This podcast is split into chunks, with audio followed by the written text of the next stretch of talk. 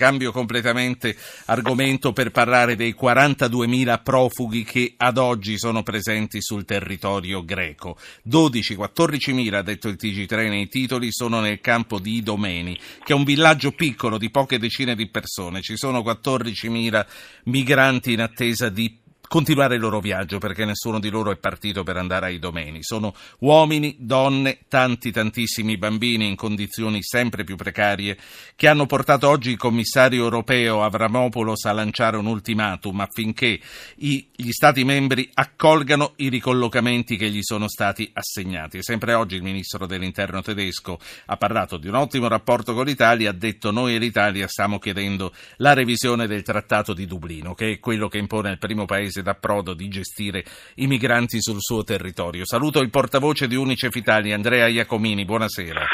Buonasera dottor Po, buonasera a tutti. Andrea, benvenuto. I bambini, dicevamo, quali sono le notizie che li riguardano e che arrivano dalla Grecia? Ma innanzitutto le notizie sono, per quanto riguarda il campo di Idomeni, una grandissima frustrazione, una situazione paradossale, bambini che purtroppo sono stati ricoverati d'urgenza, circa ottanta, con casi di gastroenterite grave, di malnutrizione.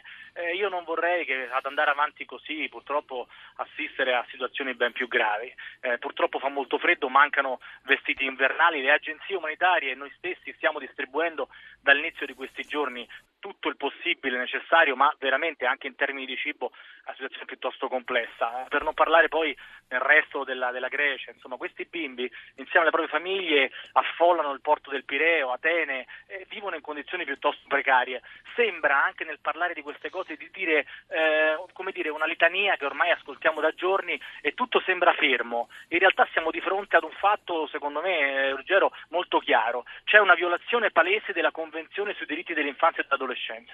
Il trattato più ratificato del mondo, dell'ottantanove, che hanno ratificato tutti i paesi che oggi chiudono le frontiere, di fronte al trattamento che questi bambini stanno subendo, ne è la palese violazione. E questo, secondo me, è un fatto gravissimo, che esula da qualsiasi altra riflessione su ricollocamenti, su altre cose. Questi bambini hanno l'obbligo di essere protetti da tutti i governi che hanno firmato questo trattato, e questo non sta avvenendo. Io sì. spero davvero che non ci bambini, siano tanti morti. Quelli che sono partiti con le loro famiglie e quelli che nascono ogni giorno nelle condizioni che vediamo nei campi, nei campi profughi. Sì. Iacomini, portavoce dell'Unicef Italia, l'Unicef è l'agenzia delle Nazioni Unite che si occupa dell'infanzia. Quanti si calcolano che siano i bambini? In percentuale, dico. Su... Ah, allora, sul, sul totale degli arrivi del duemilasedici, parliamo di centocinquantamila tra Grecia e Italia, un terzo sono bambini, quindi è un numero enorme. Per non parlare delle evidenze che abbiamo di minori non accompagnati, ne sono arrivati eh, quest'anno soltanto diciottomila, e sappiamo anche che purtroppo di seimila di questi, ne abbiamo anche parlato insieme, purtroppo si sono perse le, perse le tracce. Certo. Nella cifra globale dei minori arrivati comunque, ecco, dobbiamo sempre calcolare che un terzo sono bambini, e quindi immaginate voi, eh, sono tantissimi. Ho visto peraltro eh, che siamo già usciti dai titoli principali con la situazione dei minori in giro per, per l'Europa. Questo ci dispiace, perché anche ieri eh l'ennesima, i bambini hanno questo, bambini di, di questo, sì. la vita. Questo per, quanto, questo per quanto riguarda il T G uno, che non li ha impaginati in questa edizione nelle venti, posso dirle comunque no, no. probabilmente non ha seguito il T G tre, non era l'apertura, ma comunque la notizia no, no, il T G tre no. c'era. Però devo dire che in effetti ho controllato anche i siti eh, prima di venire in onda per vedere che importanza avessero queste notizie. Molti siti non li hanno nemmeno in pagina questa sera, e parlo delle testate principali. Eh, chiusa questa annotazione, eh, Iacomini, chiusa la rotta balcanica. Chiudere la rotta balcanica che cosa significa? Significa non certo rimandare queste persone ai punti di, perte- di partenza, significa piuttosto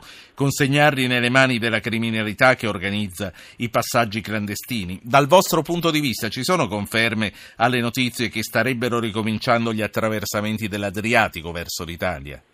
Eh, purtroppo ci sono evidenze anche di questo. Noi abbiamo non a caso eh, accolto con favore il fatto che il nostro ministro si sia recato a incontrare comunque i suoi corrispettivi in Albania. Noi abbiamo denunciato prima di ogni altro lo scorso anno che sarebbe esplosa la rotta balcanica, e così è stato. Anche questa volta abbiamo detto di prestare grande attenzione alla rotta adriatica e agli sbarchi naturalmente che riprenderanno nel Mediterraneo. Ci sono evidenze di questo tipo, dobbiamo attrezzarci, perché io credo che l'unica risposta che noi come agenzie umanitarie ma anche i governi possono posso dare in questo momento. Noi siamo stati, devo dire, molto aperti nell'aprire le frontiere ad est, e questi paesi dell'est, come dire, sono entrati nell'Unione Europea con grandissimo nostro favore. Ecco, noi però dobbiamo, di fronte all'egoismo imperante, rispondere mettendo in piedi un sistema che sia strutture, che sia accoglienza, perché soltanto mettendo in piedi, per esempio, cas- caserme in dissesto, situazioni che si possono riprendere come centri di accoglienza, noi possiamo rispondere poi a quella paura imperante dell'accoglienza che purtroppo sta eh, aumentando. Certamente. Anche a fronte di questi fenomeni.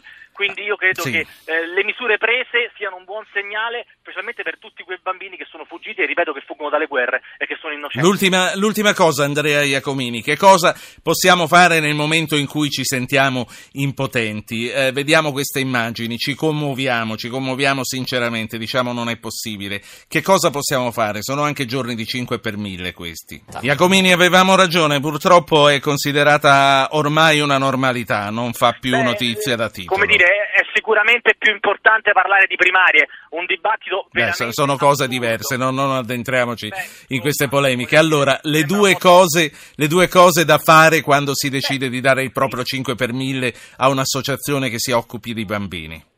Beh, la prima, innanzitutto, noi siamo presenti in moltissimi dei paesi di frontiera attraverso i Blue Dot, che sono delle strutture che proteggono questi bimbi, li aiutano psicologicamente, forniamo tutto il loro necessario per loro e per i loro parenti. Quindi è una garanzia comunque nel momento in cui si dona che il nostro aiuto arriva e che siamo vicini anche a queste nuove forme di migranti. Non dimentichiamolo, li aiutiamo anche a casa loro attraverso i tantissimi centri di accoglienza che gestiamo in Libano, sì. in Giordania, in Siria. E poi una seconda cosa fondamentale, basta pochissimo, scorrere le immagini sui cellulari e fermarle ogni tanto, digitare sul Google che cosa succede, informarsi e parlarne a casa con i propri genitori e con i propri familiari o a scuola con i propri insegnanti. E Questo quindi manca... speriamo che questa nostra chiacchierata venga ripresa anche nelle conversazioni private. Io ringrazio Andrea Iacomini, portavoce di Unicef Italia. Ci risentiremo presto, perché noi i riflettori grazie, com... li terremo accesi sì. comunque. Grazie. Grazie, complimenti sempre.